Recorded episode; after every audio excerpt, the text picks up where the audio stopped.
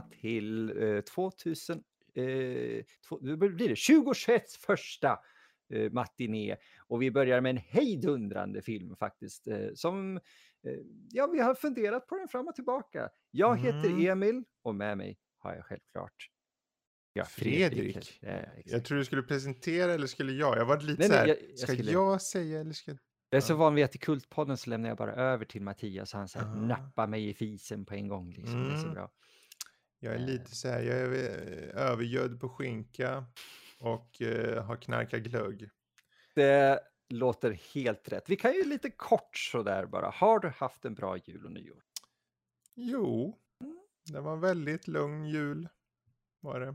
Det är Eh, skönt. med ungarna över julafton och sen åkte jag hem. Gud vad deppigt det lät. Nu Nej, nej, det, det lät skönt. Men, men folk förväntar sig alltid det större, det här, Ja. en proper beskrivning och den, julmusik och skit. Det var, ja, nej, vi körde ju bara hos X1 då och var där över. Jag åkte dagen innan så spelade vi bingo som man gör Mm. tydligen och sen eh, eh, vi spelade lite sällskapsspel och, och mös och så. Och Mm. sen på julafton så, ja, åt och gott. Jag hade faktiskt åkt iväg någon dag innan till morsan. Eller morsan kom förresten, så var det. Hon kom för, förbi och lämnade köttbullar till mig. Oh. Som jag hade efterfrågat. Mm.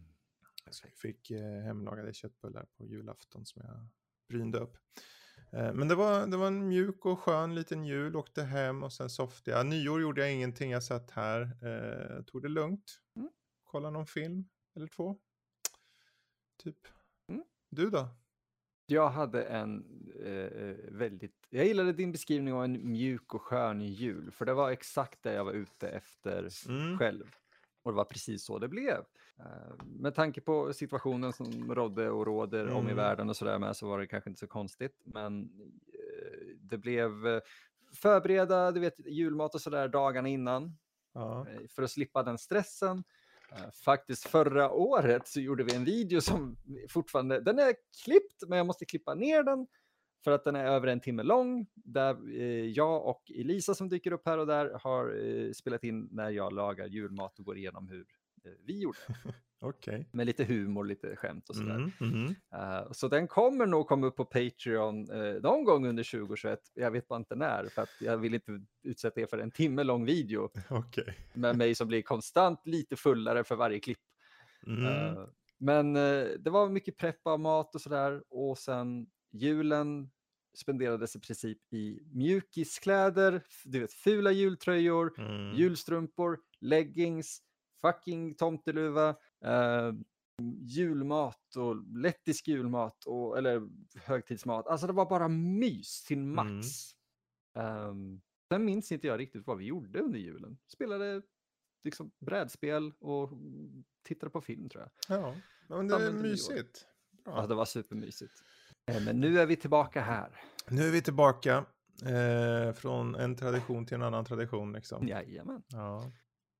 Eh, och vi har en sjudundrande film som sagt att börja året med. Och jag tänkte ju att jag vill eh, ta presentationen här för att det här är ett avsnitt jag tror att eh, i alla fall jag vill höra mer från dig. För att du är ju Mm. våran resident Hellboy-expert kan vi säga lite grann. Då. Uh. Och då är det Ja. inte den från 2019 utan det här är originalet eh, av Del Toro med Perlman. Eh, så jag lämnar över ordet till Fredrik. Hellboy Mm. 20, eh, eller ja, Hellboy 2004. Precis. Ja, den här filmen var ju en sån där film, jag kommer ihåg den här var på G liksom. För, för vid det här laget så var jag en av de få i hela jävla Norden kändes det som, som, som läste Hellboy. Eh, och eh, som de säger, i brist på ljus råder mörker, säger Trevor Br- Bruttenholm. Eh, eller Broom i, eh, i filmen. Och eh, det är just, den här är ju, det, det, varför det ringar lite bra där är ju att det är mycket fokus på just mörker och att det finns ljus i det. Den här filmen är ju betydligt mer, alltså det är ju en popcornrulle i jämförelse med, det här är ju, det här är ju en musikal i jämförelse mot eh, de, gra, de grafiska novellerna. Ja, eh, Bra beskrivet. För att ja den, men, är, mm, den är liksom betydligt mer, eh, ja, den är ju för en mainstream-publik den här. Eh, och då får man ta den lite för det också. Det, jag kommer ihåg själv när jag satt där och tänkte, okej okay, nu ser jag, okay, jag ser där har de tagit den scenen, hela den här biten är tagen därifrån och där, ja, där, mm, mm, mm. Men ändå satt man där lite så här, ja, det här kunde jag ha gjort bättre. Men så här nu, så här många år senare, så är jag ändå väldigt imponerad. För oh. de kör med, det är mycket ikonografi. Bara inledningen börjar med, för filmen överlag, det är ju helt enkelt att Hellboy som är då en demon, eh, mer eller mindre, han blir eh, tagen till jorden via en slags, eh, slags okult eh, vad ska man säga, okult händelse. Ritual. Ritual. Eh, ledd av Rasputin. Eh, och det är nazisterna som eh, får hjälp då av Rasputin och, och så.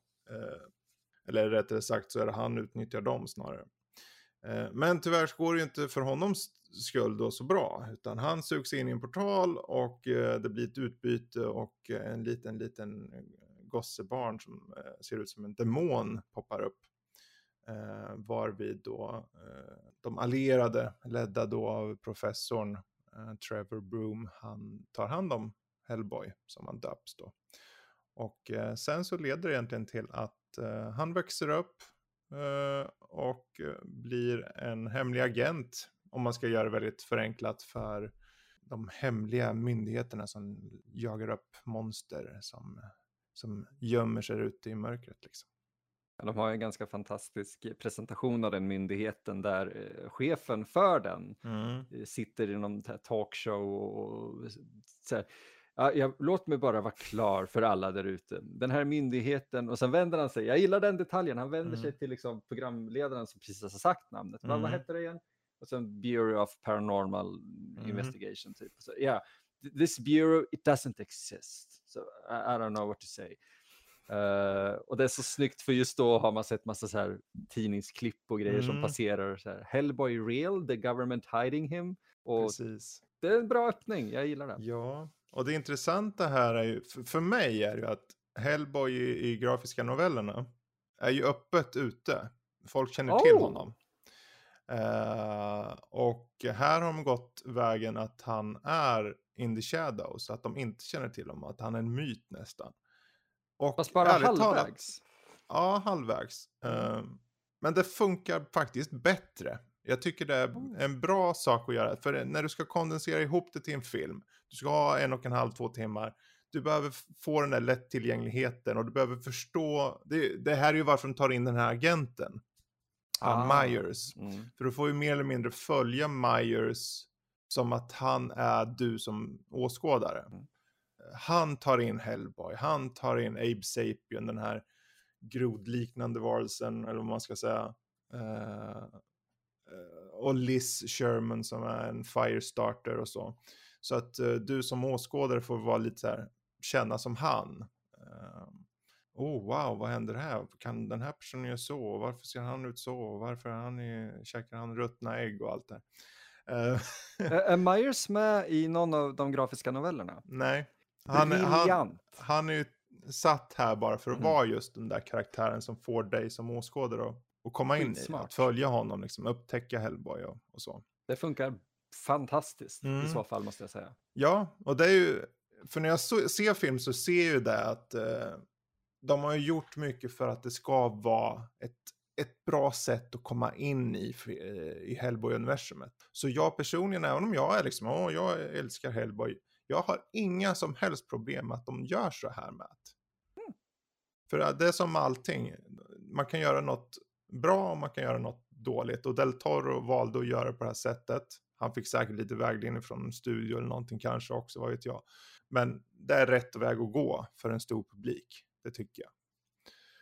Ehm. Jag tycker det funkar extremt bra just för att Myers själv egentligen är just en blank slate och mm. inte mycket av en karaktär själv. Han är ju, alltså han är ju redundant eh, mm. liksom.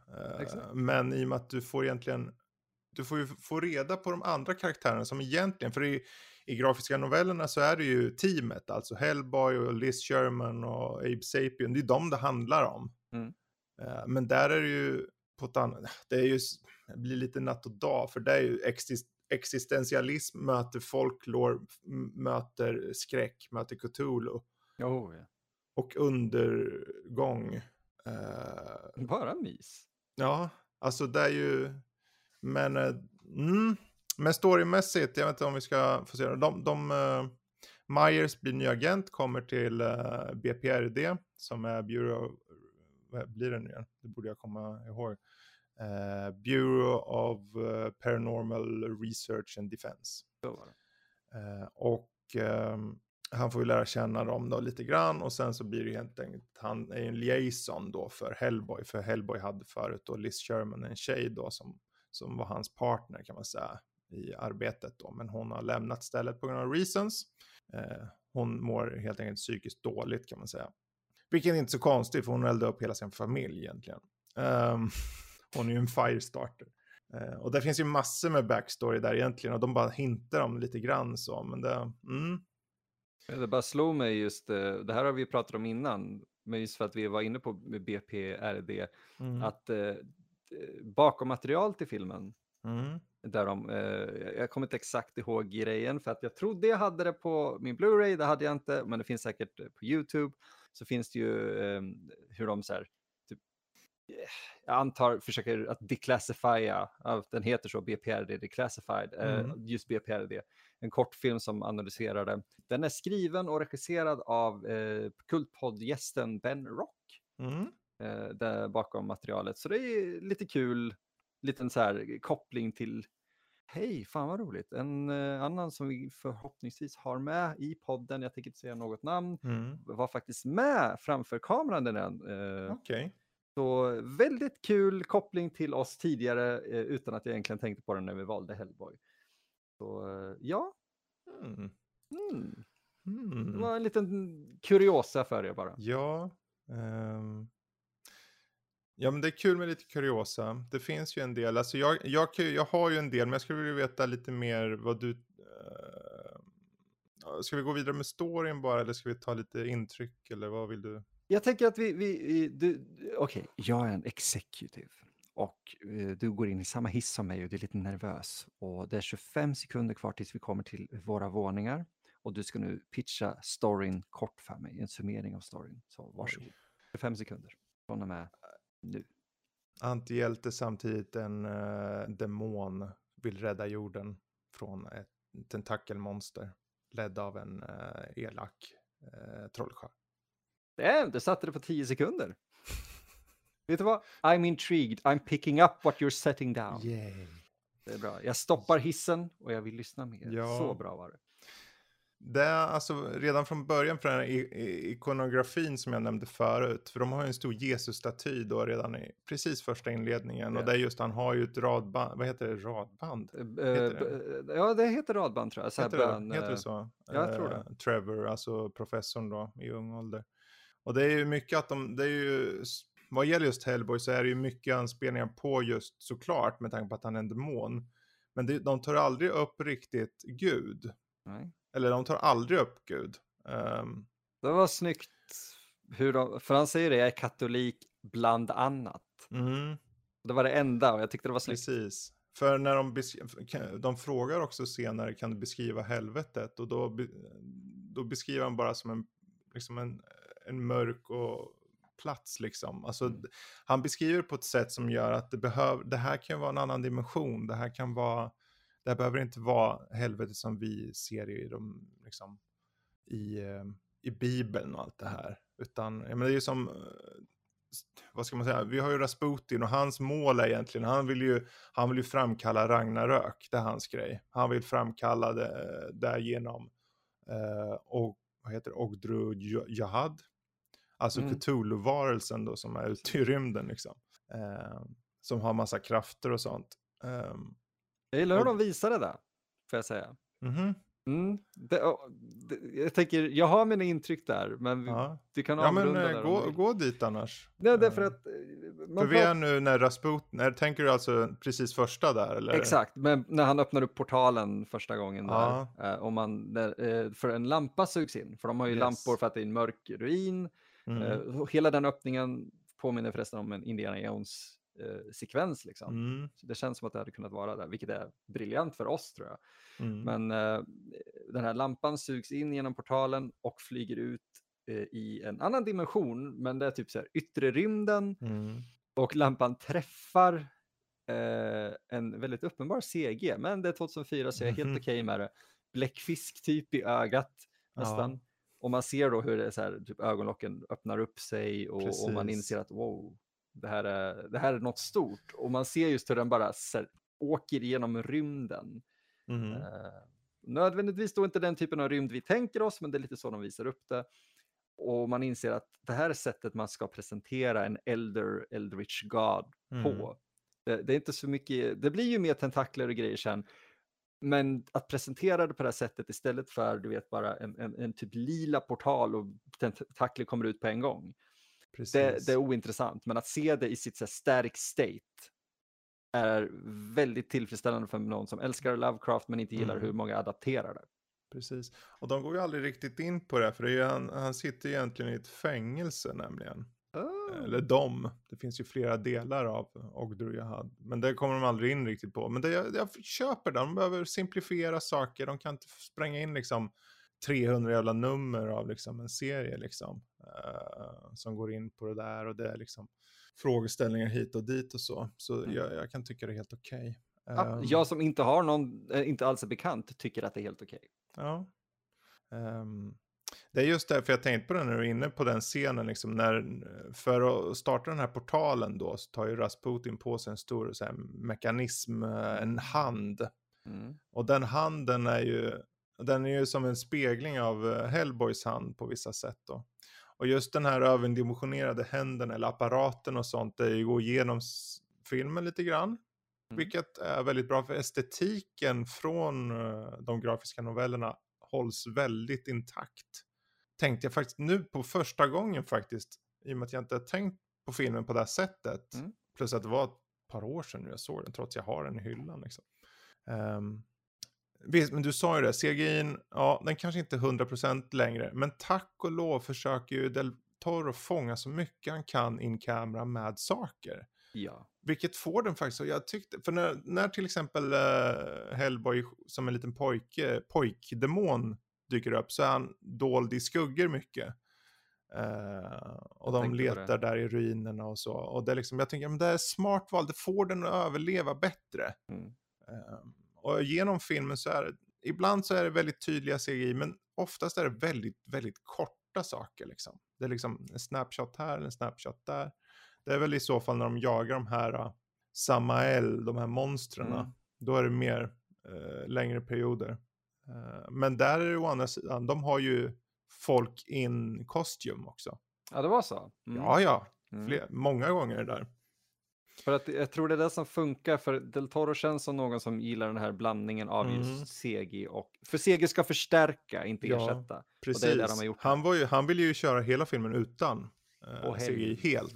Vette vad jobbigt det hade blivit. Ja, men eh, som, eh, för eh, filmen i alla fall, och det, som sagt Rasputin går och pipan, han flyger in i portalen, försvinner och eh, sen så är det demonpojken då som kommer och eh, sen går det typ 60 år och eh, Hellboy är stor.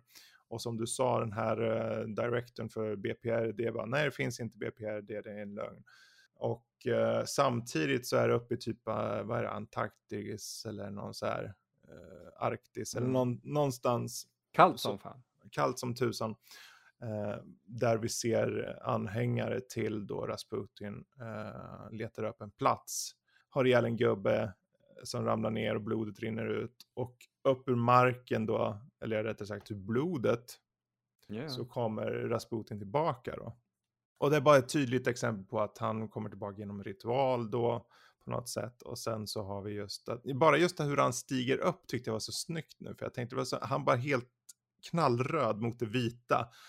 Det var väldigt vackert. Ja, och det är just, just det här är jag så jävla nöjd med när jag såg den. För det tänkte jag inte alls på sist. För alltså när, när Hellboy i de här, um, i, i de grafiska novellerna så är det ju mycket om, eh, det är ju mycket starka kontraster hela tiden. Det är hela grejen på många sätt att Mignola som är den här författaren, han, han arbetar mycket med kontraster. Eh, Det är kontraster i karaktärerna. Det är kontraster i hur, vad de tycker och tänker om saker och ting. Hur, hur kan man som en demon vara en good guy? Kan, man, kan han ändra sitt beteende? Kan han, kan han vara något annat än att vara en demon? Är det inherently evil? Mm. Är frågan. Är det uppfostran någonting? Kommer det in i bilden? Och hur? Spelar det någon roll om man är inherently, om man är en demon? Liksom. Och sånt eh, faller ju in i kontrasterna då. Så jag tycker mycket om just, för varje scen de har så har de valt färger. För första scenen så är det i, i gråblå toner rakt Mm. igenom. När de är med Rasputin där på det och nazisterna håller på. Och sen så ser man flaggorna som hänger. Det är blått men det är en röd drake på dem. Skarp, tydlig röd drake. Och den här kontrasterna där. Och när han kommer tillbaka, Rasputin, upp ur den där blodet i det knallvita området och så är han knallröd så här. Det är så tydligt Mignola där som bara tror jag funkar om du har en regissör som kan få fram det in camera. De, Det- ja, Jo, men de har, det är just det, att få fram någonting sånt, eh, att adaptera det mm, eh, väl kräver en, en väldigt visuell regissör och, och Del Toro är ju känd för att vara just det. Han är, inte den, han är inte den bästa regissören när det kommer till story och, Mm. och eh, karaktärer alla gånger. Men eh, jag vet inte om det finns någon annan visuell regissör som är bättre än honom. Ja, för jag, fin- de har ju just från scen till scen ibland. Eller inte scen, man, för man, jag tänker så här, för det, du som tittar liksom, kanske du tänkte på det här, varför, varför har de i actionscenerna? För senare så är det, de kommer till museum och på museumet så har det, har ett par mo- monster, i alla fall åtminstone en, tagit sig loss som heter Samael och han äter upp folk och så. Och sen jagar de det här monstret på stan. Eh, varpå de kommer till ett Eh, De tar sig utanför museet och då är det ett så här och då är allting i tydlig gul färg. Mm. De kommer ner under marken och det är tydligt blått, blåaktigt. Och det är hela tiden för det är gult, svart, rött ovanför ytan så att eh, Hellboy poppar där. Mm. Och under marken är blått och sen så är det, jag kommer inte ihåg om det var någon annan färg också. Men framförallt så är det liksom att han poppar där också. Grönt Eh. hade de väldigt tydligt på sina ställen. Ja, grönt också. Till exempel när eh, Abe Sapien som är hans kollega då, den här grodliknande var som ska simma under Mm. någon kloakgrej eller vad det är. Då är det, då är det grönt och sen små, små gula bitar i liksom. Jag, Så det, det är så tydligt Magnola på det, för han, just så är det. För jag, de, de har, hade ju i den här filmen hade de ett väldigt tätt samarbete. Mm. Eh, Del Toro. De känner ju varandra och så också sen innan. Tydligen så kom de inte överens sen när de skulle göra trean. Så Mm. då, då gick den vänskapen isär. Jag vet inte hur sant det är. Det kanske var då. Ja, jag har inte hört något om det, men det, det kan säkert vara så. Eh, Ma- Magnola behöver ju, bara för att han varit med och inblandad betyder ju inte att det kommer bli en success, vilket vi vet, för han var med och hjälpte till att göra 2019 års Hellboy som är, den, den, den är intressant bara för att den tar saker rakt ifrån de grafiska novellerna. Så om man är så här super, superfantast och tittar det som bild eller scen för scen, tänker man, det där är rakt av, det där är rakt av. Men han förstod aldrig atmosfären, tonen och den här ödesmättade känslan som, som behövs finnas där. Och den nailar Del Toro, för han ser det. Han behöver inte ta scenerna rakt av, för det är en film. Mm. Du behöver göra en adaptation. Precis. Så- jag tycker det är så, det är så skumt Ja. för det är ändå Neil Marshall som gjorde den från 2019. Mm. De är, alltså han gjorde Descent, han har gjort mycket Game of Thrones, han gjorde Mhm. Centurion, Doomsday och alla de där har alltså atmosfär som bara Mm. det dryper av det. Eh, och, och nu har inte jag sett den från 2019, eh, men, och den hade ju en stor problematik i mång, alltså på många sätt. Mm. Så jag vet inte hur mycket det var som var just Marshalls alltså fel. Jag tror det är mycket filmbolag, filmstudion som var inne och petade tror jag. Jag tror det, verkar ha varit det för att de hade, de, det är ju något träd vad jag förstår, något ett särskilt träd i Hellboy eller åtminstone i den filmen. Och eh, Marshall hade en vision om hur det skulle vara, det skulle vara Mm. asymmetriskt och sen kom typ producenten, inte Magnolia utan någon producent in och sa Mm. nej det ska vara symmetriskt och sen så skiftade det fram och tillbaka och bara en sån grej Mm. kan ändra eh, tonen och, och ta, eh, alltså totalt. Ett fucking träd. Precis. Så, Ja.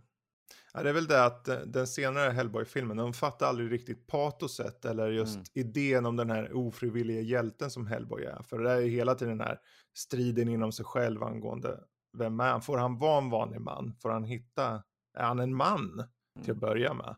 Kan han sitta på uppe på ett tak och prata med en liten pojke och smygtitta på en tjej liksom? Eh, ja, han får det. För han har växt upp och han är ju en man på många sätt och vis. Även om han är Anung, Anung Unrama, alltså den eh, förutspådda liksom förstöraren av världen. Mm. Men det är det som gör det så fint just för att det- lyfter fram det mänskliga ur någonting väldigt Mm. omänskligt. Eh, Precis. och d- hur han reflekterar över det här. På som, han är ju, det är också en väldigt intressant grej som jag tänkte på nu när jag såg den. För att han är eh, i sena 20-årsåldern i eh, bakvända hundår, förklarar de Mm. ju det. Och jag tyckte om den lilla aspekten att okej, han är inte, han är, han är en trotsig tonåring fast lite så här äldre Mm. och väldigt dryg av sig och så. Men han går igenom väldigt mycket saker som en, en människa i den åldern kanske gör. Alltså Precis. nästan till en 30-årskris nästan. Eh, och han, när han träffar Liz och de har ett Mm. samtal om, just jag, han säger det, jag önskar jag kunde göra någonting åt det. Sen handen upp och ner över hela ansiktet och huvudet med hornen Mm. och allting. Och bara, det här. Could change this. This, exakt. Och, och man, det är så mycket som sägs med den lilla, eh, inte Mm. repliken bara, utan hur det levereras. Som, som lyfter fram mer ur en karaktär som heter Hellboy än vad Mm. namnet i sig kanske avslöjar. Precis. Det är ju någonting som nu jag slogs av när jag såg den här var just att hur de verkligen nailat castingen. Mm. Eh, för på många sätt, eh, och det, för, om det är någon mot förmodan som är Hellboy-fantaster ut så är det väl att svära i kyrkan. Jag tycker de har fångat karaktären nästan bättre än i, kom, i eh, grafiska novellerna på vissa sätt. Oj. För vad du gör, ta bara gamle professorn spelar John Hurt. Han blir omedelbart sympatisk. Mm. Jag vet inte vad det är med karln, men man vill bara liksom, Åh, kom här nu lilla gubben. Så här. I den grafiska novellerna så dör han typ sida tre. Han dör, och han dör i en helt annan situation. Han dör bara i förbifarten nästan av de här grodmonstren som kommer för att förstöra världen. Ehm, som en annan liksom, berättelse som går igenom hela i den grafiska novellerna. Och sen är det mycket flashbacks och sånt. Man får ju träffa honom typ igen då. Men han är, han, han är ganska sträv, han är ganska så här opersonlig. Han, har liksom, han är verkligen en professor i, i den grafiska novellen. Men här så finns det en, en värme som jag tror bara John Hurt bara Ja. skänker honom. Liksom. Jo, för de, alltså, han, han är ju en, en, en väldigt platt, egentligen, ursäkta Mhm. mig, men en, väldigt, en platt mentorkaraktär. Ja. eh, token mentor. Men han lyfts fram så extremt mycket av att det är John Hurt att jag Mm. tänkte inte på just att strukturen är så mycket två timmars film förrän efter filmen. När han har dött, när han ska dö för att Mm. instigata vissa händelser och sådär. Eh, men han gör, det, han gör rollen så bra att man glömmer för bort det är ju alltså, det är ju bara, det är ju som du säger, det är ju bara en mentorroll liksom egentligen. Och de skulle kunna dödat honom mycket tidigare egentligen. De, jag menar, han är ju dessutom dödssjuk. Mm, Så att precis. Eh, men eh, sen i övrigt, jag menar, vi har ju, vad heter han, Doug Jones spelar ju i alla fall det fysiska uh, Mm. gör han i den här. De hade ju han den här från Frasier som gjorde rösten. de inte Eh, tog cred för det för han sa att allt eh, on camera eller on screen är Doug Jones och jag vill Mm. inte ta någon cred från honom. Precis. Ehm, och det är ju, men han blir ju, jag skulle inte säga att han är en så funny sidekick, så man blir ju lite så. Han är lite comic relief. Men... Ja, han är lite comic relief så. Och det är just, de var tvungna tror jag i filmen att de behövde ju förtydliga rollerna. Liksom. De kan inte gå på djup, för det, hans jävla resa som han har i de grafiska novellerna, alltså han vaknar upp typ på, jag vet inte om det var 50-talet eller något, och han vet ju inte vad han är för något. Han vet inte varför han existerar. Han vet, uh, det enda han vet är att han kan plötsligt känna av folks liksom, närvaro, vad de känner. Och han drivs ju till en slags, för som Hellboy till exempel, och Abe Sapien, de tar ju stora enorma pauser från serien. De försvinner ur serien för att de behöver ta reda på vem de är. Och sen får de separera eh, sido, egna serier ett tag, där de försöker ta reda på, och det är så här, ska jag leva så här? Är jag värd att leva? Oh. Eh, som Hellboy lämnar ju BPRD just för att eh, det blir så mycket frågor för honom om varför han existerar och jag har, om han existerar och fortsätter samma väg som han går, det vill säga hjälpa BPRD, då kanske han hjälper till att leda till det här slutet som alla pratar om, som alla eh, profetier snackar om. Baba Yaga kommer, han träffar ju massor med olika monster och allting som vet vem, honom, vem han är. För det här anspelar de på i slutet på filmen, spoilers. Vi kommer ju spoila i alla fall så, men i slutet på spelet, eh, filmen så är det ju liksom de slåss ju mer eller mindre efter Rasputin har lyckats kläckt ut en liten tentakelmonster så slåss de mot det här tentakelmonstret. Uh, för uh, Rasputin har ju tagit typ själen eller livet ur Liz Sherman där. Uh, men han har ihjäl det där stora monstret och sen så viskar han bara i örat på Liz Sherman någonting och där han viskar mer eller mindre intentionerna att om inte hon kom, kommer tillbaka så kommer jag dit. Mm. Och den vill inte. För den andra sidan är så, den, det finns en slags andesida hela tiden som pratar mot läsaren, eller pratar så att du får reda på saker och ting i de grafiska novellerna. Och de är ju genuint liksom, de vill inte ha med han, för han är ju inte bara förstöraren av jorden, han är förstöraren av alltet. Liksom. Eh, och sen finns det de som vill att han ska förstöra alltet. Och så finns det de som inte vill. Och så finns det de däremellan och så. Eh, så det, det, är så mycket där, men det är klart de kan inte gå in på allt det där. De måste Nej. göra en spelfilm och det tycker jag de gjorde bra faktiskt. Um, uh, de, de förstärker Hellboy, han blir, han är faktiskt, han kör ju one-liners, det är mm. hans grej. Han kör one-liners, han slår monster på käften, för han är typ så gott som oförstörbar. Han vet det själv, men hans vänner är inte oförstörbara. Mm. Vilket de bara touchar lite grann så. Men hans stora grej är ju Liz. Men är Liz för honom och kan det vara? Och vilken roll har hon i allt det här? För hon har också en roll mot för Rasputin som de tar upp här i filmen. Mm. I och med att eh, Rasputin... Och likaså för Abe Sapien har också en stor roll i det här egentligen också. Men det kommer de inte in på riktigt. Um, men Ron Perlman skänker skärm. Han är relaterbar trots att han är helt indräpt i rött liksom. Oh, ja.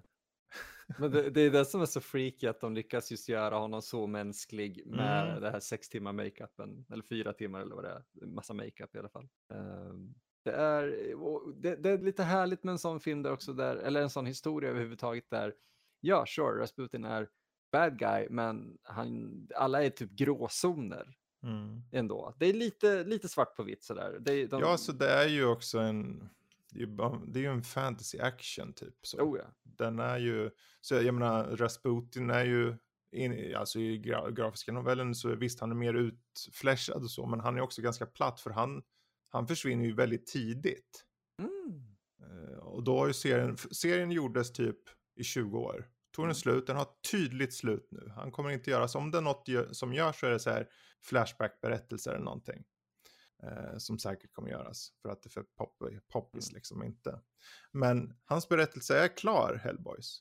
Den är helt klar och det är få berättelser, det är få superhjältar om man nu ska kalla han en superhjälte som, okej, okay, Mike Mignola har från start, han har planterat saker i alla TPs, i alla liksom berättelser att okej, okay, här har vi, vi strör ut lite här om det här och här strör vi ut om Ragnarök och här strör vi ut om det här. Som att det liksom, det rör sig dit även om man inte tror det. Mm. Och det gjorde han för 20 år sedan.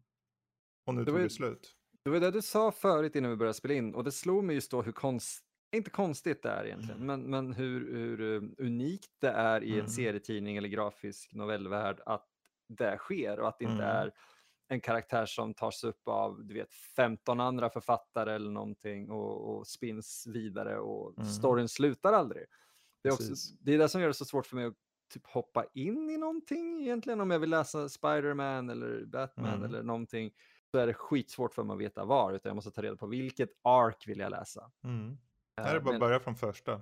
Exakt, för att det är en och samma författare, Ja. en och samma vision som följs till, till ett slut. Exakt, ja för han skrev allt. Han har, för han, eh, han målar ju också, Mm. eh, eller rita och så, Mike Mignola, men han eh, överlämnade, efter, det blev poppis efter några år liksom, så började han få in, eh, Dave Stewart heter en, colorist och så, och de gjorde det största samarbetet först i flera år, och sen så började han ta in fler, så det vart lite varierat uttryck i det visuella, men eh, alla följde ju på många sätt och vis Mignolas sätt på många sätt så. Så den är väl ganska... Eh, den går som en röd linje genom hela, för hans berättelse från början till slut mer eller mindre. Eh, men här fick de ju såklart, och här ser man ju drag av... Eh, för jag tänkte just över Del Toro, han... Han låter ju gå sin egen väg, han kör mycket in camera. De här Samael-monstren och så finns ju inte med egentligen i de grafiska novellerna. Utan de är ju en slags ihopsättning av flera olika typer av saker för att få det att påskyndas mot den oundvikliga slutet där Rasputin vill framkalla Ragnarök mer eller mindre och få eh, Hellboy att bli den han eh, menade att vara. Det vill säga världens undergångssnubbe liksom. Anungun Rama som det kallas. Men eh, ja, jag tycker det ändå görs bra för att som sagt det är en spelfilm och Eh, så skjuter de ändå in, jag menar de, de säger de här Samael, de här monstren då, de, de agerar ju som det är de som lägger äggen som kommer förstöra världen. Alltså det är ju monster på monster på monster. De kommer alltså föda fler av de här monstren. Du dödar en, du får flera. Och sen kommer de ta över jorden eh, och döda människorna sakta men säkert. Eh, och de kallas då Seed of Destruction, liksom är de. Vilket är också första TPn. Heter Seed of Destruction. Eh, andra TPn har jag för mig heter typ eh, Right Hand of Doom. Som de också Ah. nämner på slutet. Så. Mm. Eh, eh, så där, men det, ja. Ja, vad fan, nu tappar jag bort mig. Jag tänkte på att du sa den här scenen med Liz där. Första scenen man träffar när Liz får, när han Hellboy träffar Liz. Eh, apropå just färgsättningen igen. Jag vet det är Mm. lite så här pinpointigt så här. Men de, de tar, passar också på och, och matchar personens personlighet med dess eh, utseende på scenen. Hon är ju en firestarter, så hennes första scen är ju rött och gult. Mm, just det. Går den i bland annat. Eh, och första gången Myers träffar Hellboy när man inte vet han, vem han är och så, så är han hela tiden dold i dunkel liksom så här. Mm. Eh, bland annat och så. Eh, och det är varmt, varm miljö liksom hos eh, professorn och så liksom. Så där, de, de placerar många gånger liksom som att, okej är det Rasputin då är det kallt, är det blått. Liksom, och, och så. så jag tycker om hur, hur Del Toro har valt att ha specifika färger för olika typer av scener. Eh, ibland är det bara för att skapa en känsla i scenen som är den här kontrastfyllda eh, som man ser från eh, grafiska novellerna. Och ibland är det för att faktiskt matcha en förmåga som en karaktär har eller eh, kanske personligheten hos karaktären. Jo, men det är lite visuellt storyberättande och alltså färgpsykologi är ju så stark grej som många underskattar och många missar helt i, Mm. i eh, film. Eh, många vänner jag har, eller inte ens vänner egentligen, men många filmare missar det där som, du vet, de gör en snygg scen, de har en snygg Mm. koreografi, snygg scenografi, men tänker inte på färg. Precis. Eh, och jag har sagt det många gånger, även på podd, och jag säger det igen, därför att Joe Dante sa, eh, jag gör inte eh, filmer i färg, jag gör färgfilm. Mm. Och det här är precis där det är. Det, det är en film som använder färg på det sättet färg bör användas. Precis. Ja, och sen är det klart, alltså jag kan ju också, alltså, jag ser ju det här och då tänker jag, okej men de kanske tänkte mer som att, jag kanske upptäcker bara för som fanboy-fantast medan någon som tittar bara tycker att det var snyggt. Det var en snygg scen, den funkade. Så att inte, men det, att det finns flera saker att hitta beroende på vem du är liksom. Och det är Eh, att det finns ju därför att du ska kunna läsa in någonting Mm. i det. Annars hade det lika gärna kunnat vara bland. Ja. Jag menar, för, som film, om vi ska vara helt ärliga, alltså det, det är en ganska straightforward uh, action, jag vet inte vad man ska säga, actionfilm med underton av Cthulhu som tack och lov fångar en känslan. Det här lyckades de absolut inte med den senaste filmen. Okay. För ljudbilden, musiken och eh, färgsättningen, och då menar jag inte bara liksom, ja, det är gult här och blått här, utan mest hur du har det här grynet i, i, i fotot, hur du har, det, det känns som en textur, texturerad, eh, så, hela den här tonen fångar stämningen och typ grafiska uttrycket av grundmaterialet. Ah. Och sen att de då, okej vi behöver sammanfatta det här mer, vi behöver göra det mer tillgängligt, absolut, kör på det. Uh, och då tänkte man första gången, ja, jag, var, jag kommer ihåg första gången var så här skeptisk, ja, ska man verkligen göra en film på det här? Kommer det här bli bra? Uh, Ron Perlman tyckte jag redan då var perfekta valet. Jag hade till och med sett när jag växte upp såg jag honom som skönheten och odjuret, och han odjuret på tv. Uh, så jag kommer ihåg det och tänkte, ja men han skulle ju passa faktiskt. Han är ju lite utseendemässigt så. Och han tycker jag, han är Hellboy för mig alltså. Mm. Jag kan se hur man tyckte att David Harbour skulle funka mm. utseendemässigt och jag tycker han funkar utseendemässigt. Men mm. vi, har, vi har sett Perlman i rollen. Ja. Och det kommer inte gå tills Perlman, ursäkta mig, men är död. Att liksom så här, ja men någon annan kan spela Hellboy nu. Precis. Uh... Och det är fan snubben 70 år gammal eller någonting. Ja, nu. han var ju 54 år när han spelade in den här. Ja, han var det, okej. Okay. Oh, det... Men det är just för jag tänkte, varför den passar kanske för oss i matiné här just för att det är ju inte en djup rulle. Den tar ju inte såklart upp någon av de här existentiella grejerna kanske som finns i Hellboy. Men de tar upp lite an mänskligheten är ju det som är fokuset. Att vara människa, att vara, att våga vara vem du är. Liksom, och, och stå för det. Det här mm. kanske man får leva med, säger jag och håller anden över ansiktet. Och, och då kanske de andra accepterar det, om du själv accepterar det. Mm. Vilket i slutändan det lite blir så. För någonstans Liz och Hellboy är gjorda för varandra. Mm. Han kommer från helvetet. Om det är något han klarar så är det eld. Vilket de har flera scener där de till och med skickar iväg Myers och säger du bör nog springa nu. För att Hellboy, han håller på och han blir överfallen av flera vad heter man, Sam Mm. Ja. Och, och han håller på att liksom stryka med och Liz som behöver typ provoceras fram Ja, alltså för, för att kunna använda sina krafter. Säger till Myers, som en normal människa, slå mig. Mm. Och han gör det och sen säger hon, du bör springa. Och sen alltså allting bara sprängs i en stor jävla eldboll.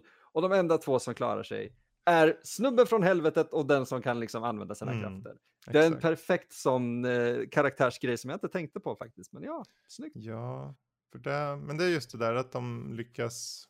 eh, Det är en sån tydlig grej i alla fall att Mm. de hör ihop liksom. Mm. Så, sen eh, för mig då som vet storiesarna, det finns ju, de har en direkt hommage till en, eh, eh, en fristående del i Hellboy-serien som heter The Corpse. Mm. Det är när han bär det här liket på ryggen. Ivan Ja, kan vara min favorit. Och det är ganska intressant för hela den, för du, som den här nya Hellboy-filmen, de skulle kunna haft den här biten som ett intro till den filmen. Oh. För att hela idén med, med liket på ryggen, det, det, det, det kommer från en short story som, eh, eller i alla fall ett, ett gäng berättelser som heter Hellboy, The Shane Coffin and Others, och då specifikt The corp som den heter. Ehm, men grundberättelsen är ganska annorlunda. Alltså grundberättelsen handlar om hur Hellboy försöker hitta ett barn som har rövats bort av fairies. Mm. Eh, och eh, för att hitta rätt så blir han tvungen att bära ett lik som vet då vart det är. Men han ställs, inom tre, han ställs för tre slags utmaningar eller eh, hinder som man måste överkomma. Och han har hela tiden liket på ryggen då. Eh, och likets mål är att få en kristen begravning. För han är inte Ah. begravd ordentligt. Eh, för att sen då få reda på vad som har hänt med det här barnet som man letar efter. Och den här barnet i den berättelsen, hon heter Alice Monahan. Och det är hon som är i filmen, den nya Hellboy-filmen. Och den här fairyn som har tagit henne är en slags, eh, ett, ett, ett svin som går på två ben. Som heter Okej. Gruagach. Det här är, det är irländsk folklore. Ja. Ehm, och han är bad guyen i den nya filmen. Kan man säga. Mm. Han är en underhuggare till Nimue som är typ dro, blodsdrottningen spelad av Mila Jovovich. Så de, den här The Corpse är då alltså upplägget som är, den gjordes alltså jätte, jättetidigt The Corpse och planterade ut för Nimue och Groagach, den här eh, svinmonstret och um, Alice Monahan är väldigt så här, de går rakt igenom hela berättelsen ända till slutet. Eh, och är då betydelsefulla för det bara visar på hur de satte upp saker redan på 90-talet för vad som gjorde slut nu 2020. Wow. Eh, men det var ju i den grafiska novellen. Men det, hade de tänkt på det här, för de tog ju saker rakt av från Hellboy 2019 och bara förde in utan att hitta de connective tissues. Det bara var scen för scen. Det var inte... Och så hoppar de överallt bara. De hoppar, hoppa, hoppa. Mm. Men här, tack och lov, vi skiter i det. Vi gör en hommage istället, tänker Del Toro. Så han gör sin egen grej. Och Ja, har han- Ivan på ryggen. Som Det är lite, vägen. ja alltså han, han leder vägen i typ fem minuter känns det som. För han, Mm. han, han är en McGuffin. Yes. Och, och det är lite, jag förstår att det var någonting sånt, för, för det var så här, det här behöver inte vara här, Nej. utan det är någonting som är här för våran skull. Ja, Så det var okej, då fattar jag, då har jag kontext till det. Okej. precis. Ehm, alltså, ja, alltså storylinen i de nya filmerna, de, de mosades ju rakt in liksom. Det fanns ingen tid att växa där, så som eh, de grafiska novellerna lät göra då. Men de här små ledtrådarna som den här hommagen Mm. som Del Toro gjorde, ja, då, han fick med det lilla liket som pratade och var, pratar ryska liksom. Och ramlade ner, ja, ja, jag vill inte, nu kommer Jag hade det så här." bättre som det... Ja. Fast på väldigt så här gammal fornnordisk typ. Eller inte fornnordisk, fornryska liksom. Ja, precis. Sen dyker han inte upp igen. Och det, det är så här, okej, det är kul. ja. Jag är okej med det. Ja, nej överlag alltså. Mm. Jag tycker det är en okej film. Jag, som film så känner jag att det är nog inte en sån där film som är en fullpoängare. Den... Eh, mest för att man kanske har sett det förr lite sådär. Alltså som en Mm. actionrulle. Du vet lite hur det kommer gå och så. Vilket inte... Det är en mainstream-rulle. Mm. Eh, den gjordes för en ganska liten budget. eh, för sin tid. Och eh, trots det så tycker jag den håller rent effektmässigt ganska bra. De Ja. försöker hålla igen på, på CGI när de har väldigt tydligt, det fanns ett par gånger tror jag, någon gång sådär. Alltså, med na- monstren. Nazins ögon var CG så höll jag Ja. på att ramla ur sängen. Cronen ja, han Ja. där, precis. Det var inte Det var snyggt. väldigt, väldigt förlegat faktiskt. Ja. Det tänkte jag också på. Tack och lov så, där gör ju Del Toro rätt, för han ligger under en duk till exempel på slutet, så här en plastduk, Mm. börjar andas. Och så är det bara liksom, när han väl sätter sig upp så byter han vinkel så man ser väldigt lite av hans ögon. Mm. Eh, Och när man ser så är det kanske en sekund här. Men det, en sekund är ganska mycket. Det är väldigt mycket. Ja, Mm. jag tror mig, jag suttit och klippt en film nu i dagarna och Mm. eh, jag har vissa bilder som inte får vara mer än alltså hundradelar. Mm. Och är en av dem en sekund så förstör det allt. Precis. Så, eh, Precis. ja. Så det, nej men det är helt rätt. Alltså det, är, det grafiska, det är ju 2004. Men då, det är det, de har ändå, när de, jag kommer inte ihåg alla namnen, men när han, när Hellboy slits in i slutet av eh, den stora bläckfisken, Mm. jag kommer inte ihåg vad han heter, eh, och säger för det första hur stor kan den vara och sen dras han in, vilket är jättekul, Mm. så ser det bra ut. Mm. Eh, För jag tänkte på det just när, när Hellboy svingas runt där och han tar upp ett svärd och börjar hugga av massa tentakler och grejer. Ja. Det här är en bra mix. Jag förstår ju när det inte är Perlman, Mm. men jag ser det inte så övertydligt när det inte är det. Precis. Och, och det för mig, då har man lyckats. Det, det är precis som en bra ljuddesign, du ska inte se när CG eh, används eh, i många fall. Jag såg någon artikel på, på, jag måste säga det för det tyckte jag var så kul, någon artikel på, på Nerdist där det stod Mhm. typ den bästa eh, CGn du någonsin har sett. Och jag sa, ah, det är ju en intressant rubrik. Mm. Ehm, och det, jag förstår vad de kanske menar, men en kommentar som jag var tvungen att gilla där var Nej, den bästa CGn du har sett är den du inte har lagt märke till. Mm. Det är Precis. exakt det. Och jag tycker den, den här filmen lyckas på sina ställen med det. Ja, faktiskt. Och det är just, jag tycker de gjorde, jag är förvånansvärt bra, eh, jag är förvånansvärt förvånad över hur bra de här eh, Samael, alltså monstret, funkar. För han klonar sig själv och det blir flera.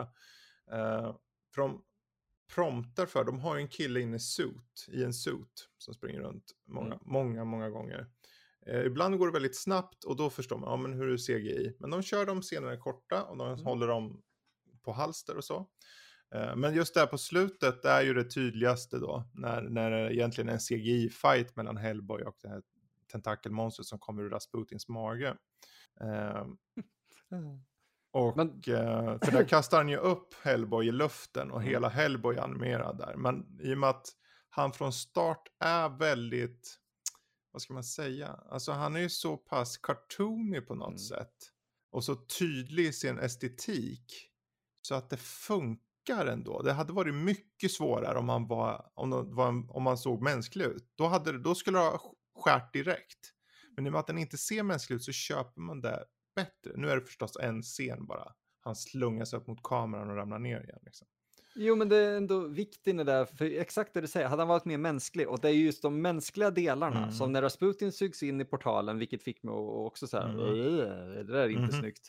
Eh, ögonen, när de mänskliga grejerna är CG, då funkar det inte. Nej, Men när det är de här övernaturliga grejerna eller de udda grejerna, eh, då fungerar det jäkligt bra. Exakt, exakt. Um, jag menar, ta bara Abe Sapien och den här vattenvarelsen. Han är ju helt in suit. Mm. Doug Jones där. Eh, och jag funderar på det, för jag tänkte de här ögonen som stängs igen, är det det. CGI eller, eller är det på riktigt? Det var en sån grej jag funderade på och inte tänkte mer på. Och jag tror det borde vara CG, Ja, av smidighets skull. Ja. För, Jag kan inte tänka mig... eh, ja, för jag tänker, jag var så här, jag vet inte om det där är CG. För jag Ja, tycker, det ser, det tycker det ser bra ut. Mm. Eh, han är ju bra i sig då, såklart. Han, Doug eh, Jones, ja. Ja, Han var ju typ den bästa delen i Pans labyrint också. Det är ja, han som går runt med Mm. händer och ögon och grejer. Folk Mm. förstår vad jag menar när jag säger händer och ögon. Om de Ja, absolut. Absolut. Ehm, ja, vad finns det mer att säga egentligen? Uh, jag, jag har en, en kul jämförelse med den Mm. som jag bara vill säga. Eh, just, jag tror jag sa det innan också att jag hade en poäng med det. Att, att för mig, jag kopplar ihop den här och Konstantin. Mm, mm, Eh, filmen Konstantin och med Keanu Reeves. Därför att båda behandlar ju det övernaturliga på, på lite olika sätt visserligen. Mm. Men, men ja. Eh, De kom och ungefär samtidigt. jag tror det är ett års skillnad på dem Ja, typ. 2005 Eh, kom Konstantin tror Ja, det jag. var så. Ja. Eh, för eh, jag tänkte på, på det här igår. Det var en liten elak kommentar och jag kan, det är där, jag kan inte använda den för jag tycker inte så om Okej. Hellboy. Men det var just det, det här är den eh, bästa, långsammaste eh, superhjältefilmen. Ja, Eh, och och det, det är inte menat som en komplimang på sätt och vis.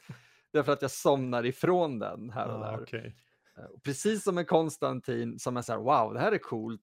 Mm, Och så nickar jag till liksom. För att ett tag, det händer saker på skärmen, Mm. men, men det händer ingenting känns det som.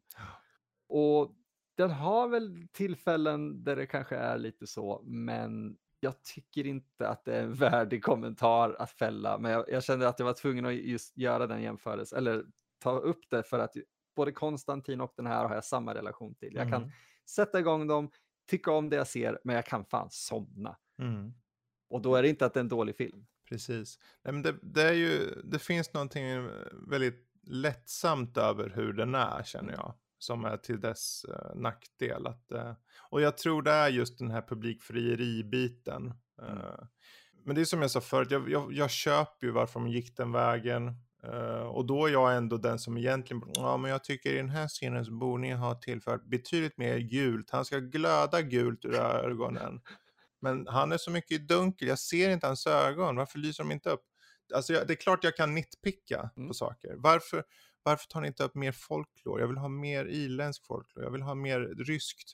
Det är klart man inte hinner med allt. De försöker ta sig till Ryssland, det är därför de får det där liket på Mm. ryggen och allt vad det är. Men det är liksom, de, kan inte, de måste fokusera på grundberättelsen som är Rasputin och det här. Och då, det, för mig är ju liksom, Hellboy är ju ett, det är ta reda, försätt Hellboy i en av de kända folklorberättelsen som finns, som vi aldrig hört talas om. Om det är japanska huvuden som flyger ut i natten och äter upp barn. Eller Baba Yaga som eh, går med sitt kycklingbenshus.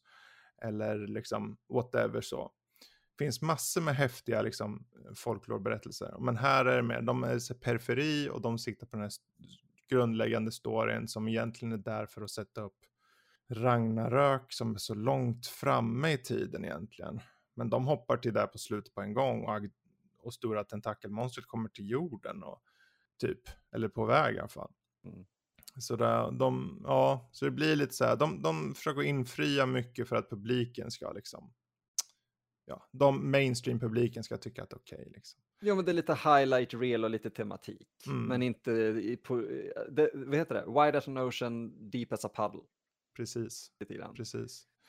Uh, så då, då, är det, då är det därför det hänger mycket på skådisarna, vilken skärm de ger, liksom vad de och så. Och där har, jag tycker överlag, jag tycker en sån här tre, tre, tre och en halv av fem mm. film och typ så. Alltså mm. den är, jag tycker den är gedigen, den är bra, du vet vad du får. Um, det är en bra liten söndagsrulle sådär. Uh, för det är ju inte skräck tycker jag. Nej, det har sina uh, element, men det den, har, det... den har lite element av det. Och det kanske att du, om du är ovan vid skräck eller något, då kanske är en bra eh, väg in eller något, vad vet jag. Men för mig är det ju liksom en actionfilm med liksom undertoner av Cthulhu. Mm. Medan grafiska novellerna är liksom, ja, allting är Cthulhu, det är Lovecraft, de har hemliga societies, de har eh, profetier och så folklore och allting. Och de är, det är så mycket mer granulärt, det är så mycket mer liksom detaljer och så mycket mer liksom eh, världsåtskådning och framförallt den här karaktärsutvecklingen och så. Men här är det mer att du blir ett här har du Hellboy och så här är han, så mm. kör. Ja, och det och kan vara så. kan man inte begära. Nej. Ja man måste börja någonstans. De försöker, han gjorde ju sin egen grej i uppföljaren sen. De har Del fått bättre kritik vad jag förstår. Från många. Ja, alltså den går ju sin egen väg helt. Mm. Det, det, är ju ingenting som egentligen är från någon... Alltså det är en helt egen berättelse, ingenting taget ifrån Mignola. Men mm. um, den är ju väldigt, den är, då går den ju all in del, del taco, jag på att säga. Del Toro. Alltså Del Toro fick väl fri, fri, fritt rum där. Ja men gör någonting Del Toro-aktigt. Nu är du het här vet du. Nu är du het, gör någonting nu. Och så gick han bara all in bananas och alla skulle säga alver och allting. Och de hade stora mex och liksom Golden Army eller vad fan det hette. Mm. Det var coolt och det var mycket så här. Och det var ju också, det var ju på Irland eller något jag för mig. Mm. Eh, så han fick ju, det var Mignol, jag vill att det ska vara på Irland. Det var allt han fick, co-executive producer cred liksom. Typ så. Ja, nej, men alltså jag tycker det är en mysig liten film. Man kan titta på den, ha lite kul. Uh, uh, det är lite kreativa lösningar sett till makeup. Det är så grynigt som jag får, kän, känns lite in camera. Jag tycker om musiken. Musiken för mig, när jag hör den så känns det så. Det är märkligt att man kan höra musik och tänka, men det här känns ju Hellboy. Mm. Och då har jag aldrig funnits någon Hellboy när jag liksom läser mina jävla grafiska noveller. Det finns ju ingen musik i mitt huvud då. Det handlar väl om att fånga tonen av någonting. Ja. Så uh, kanske de lyckades med. Ja, jag tycker verkligen det. Mm. Sen, sen är det ju roligt för de gjorde ju direkt efter den här så gjorde de ju uh, två animerade filmer också. Just det. Som bland annat tar upp Nimue, den här blodsdrottningen eller vad det mm. heter, som, är, som gör en film av och så. Men de är, de är betydligt mer efter böckerna då. De men det är, det är Ron Perlman, det är Selma Blair och alla de som gör rösterna. Så de är direkt liksom med skådisarna som gör de, riktigt animerade. De gjorde ju spelet Science of Evil, tror jag att det heter. Seeds of Evil. Seed, var det Seeds of Evil? Ja, jag tror det hette Science. Ja, Science of Evil. Just det, mm. Science of Evil. Så heter uh, det. Till sjunde generationen. Jag, har, jag, jag vill spela det, men jag har inte ja. gjort den. Jag har, jag har ju såklart den. Jag har ah. bara ingen ah. konsol att spela det på. Då, jag har en, det är 360-versionen har jag. Okej. Okay. Jag ska se om jag kan plocka upp det på typ Tradera eller något till PSD mm. för under en hundring. För att jag är lite nyfiken ändå. Mm. Uh, för vad, vad har du för relation till det? Eller är det, så här, liksom, är det baserat på någonting eller är det en egen? Det är en egen grej. En egen grej, okay. ja. Alltså den tar, ju, den tar ju lite anslag här och var genom hela spelet. Det lilla jag hann köra, för jag varit uttråkad av spelet. Oh. Eh, tyvärr. Det är lite så här plattformar-action eller Mm. någonting. Alltså tredje persons så. Mm. Nu var det ju länge sedan. Och det är ju, jag har ju, dels sparar jag ju på det för att jag är Hellboy, fan, jag sparar, jag samlar. Eh, men dels också för att jag tänker en vacker dag, då kanske de släpper stödet på Xbox One. Så tänkte jag i alla fall, för de hade ju hela tiden sagt, men nu finns de här att köra, nu finns de här. Men aldrig kom Hellboy, Science of Evil. Jag bara, ska, hur länge ska jag behöva vänta på det här egentligen? Tills du har köpt en Xbox 360. Ja, ja, jag tror fan det. Men jag hade ju en, sen sålde jag den. Ja, ja, den får stå där och vänta. En vacker dag kanske Xbox Series X har stöd, vilket jag har nu, så då får man väl ta och köra där. Det vore kul, bara två generationer bakspel liksom. På den stora feta, så, tänk så här supermuskelknutte som får virke eller någonting liksom. Typ det är den liknelsen jag hör där. Ja, men det, det är en viktig liknelse ändå, för det är mångfacetterat. Det för mig är det är en helt annan diskussion, men bakåtkompatibilitet är väldigt viktigt. Mm. Så, eh, att kunna spela sitt eh, Hellboy Science of Evil år 2021 är av högsta vikt. Ja, ja.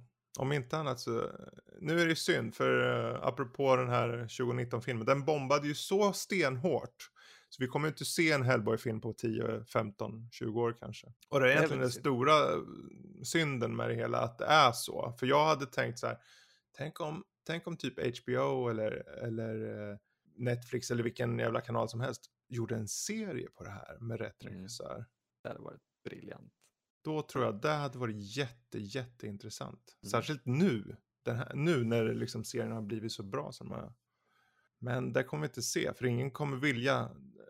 Det, finns ingen, det finns ingen som kommer lägga en pengar på det. Det är så. Det bombade för stenhårt. Den största floppen det året. Ja, den hade ändå en väldigt liten budget. Den var på Ja, 50 miljoner Ja. och drog in 43 tror jag. Inte bara Bara, domestic USA, USA bara 12 miljoner USA domestic. utan... De, jänkarna räknar ju där liksom. Worldwide 55 på en budget på 50. Alltså, då får vi också... Du ska ju tjäna tre gånger pengarna om du ska gå plus minus. Precis, för att då har vi inte räknat in PR och hela Nej. den grejen som ofta kostar det dubbla. Så de gick ju back på den här. De gick Ja. fet back på den. Och då tänker man, men 50 miljoner, Hollywood har pengarna, det är ingen fara. Ja, men det där, det säger inte producent. Producenten tänker, vi måste gå plus. Ja. Så enkelt är det, det är som allt här. Men den, den superbombade. Jo, för det var ju en av de där filmerna som faktiskt behövde gå plus för att det skulle Mm. bli någonting mer. Annars, de har ju, jag kommer inte ihåg vad det kallas, men, men man har ju de här äh, skattefilmerna egentligen, lite som The Mm. Producers eh, gör parodi på, att du Mm. gör en film för att förlora pengar så att du får skattelättnad nästa år eller vad det är. Mm. Det här var inte en av de filmerna. Nej. Nej, tyvärr inte. Jag, jag hoppades ju väldigt mycket på den och sen ju, fo- ju fort jag satt mig i salongen och började titta och tänkte minut för minut att nej, den är ju dålig. Och det var inte Den- dålig dålig, den var verkligen, det värsta var att eh, han Harbour, David Harbour, hans karaktär av Hellboy, eller hans version av Hellboy var, han brydde sig inte om något. Och det han brydde sig om, det var liksom sig själv bara. Det var så o-Hellboy på något sätt. Där, där du såg Ron Perlman är ju liksom, han vill ju, han vill ju vara någon. Han vet bara inte vem han kan bli. Eh, och får han vara någon i, i en värld full av människor som knappt vet om att han existerar för han är ett freak, han är ett monster. Jo, det, som- fin- det är ju Ja. det som är, alltså, det är så intressant för den, den scenen man märker att han bryr sig om någonting, Mm. just om man pratar om skillnaden mellan karak- samma karaktär men hur den porträtteras, Mm. är ju också en av mina favoritscener ur filmen. Och det är ju när han jagar Samuel genom stan Mm. och Myers hamnar mitt i vägen och det är liksom, då har han, Hellboy precis visat sig, "Ja, men jag går in och gör det här, jag, jag, jag Mm. sköter det här för jag är den som kan det. Och Han säger också, han är one man, liksom, han gör Precis. allt själv vill han göra. Exakt, men Myers får hjälpa till och ladda vapen med spårare och grejer. Och sen Mm. hamnar Myers mitt i vägen och håller på att bli överkörd. Och Hellboy då hoppar ner för att han, det är det, han bryr sig. Han vill rädda Mm. honom. Och så säger han red means stop innan han sätter näven rakt i motorhuven Ja. på en bil som flippar över honom. och landar och eh, vet du, den där 360 Airbagen. Ja. Ja, ja, exakt. Det blir en 360 i princip över luften eller genom luften i slow motion, landar och airbagen utlöses och Hellboy så här.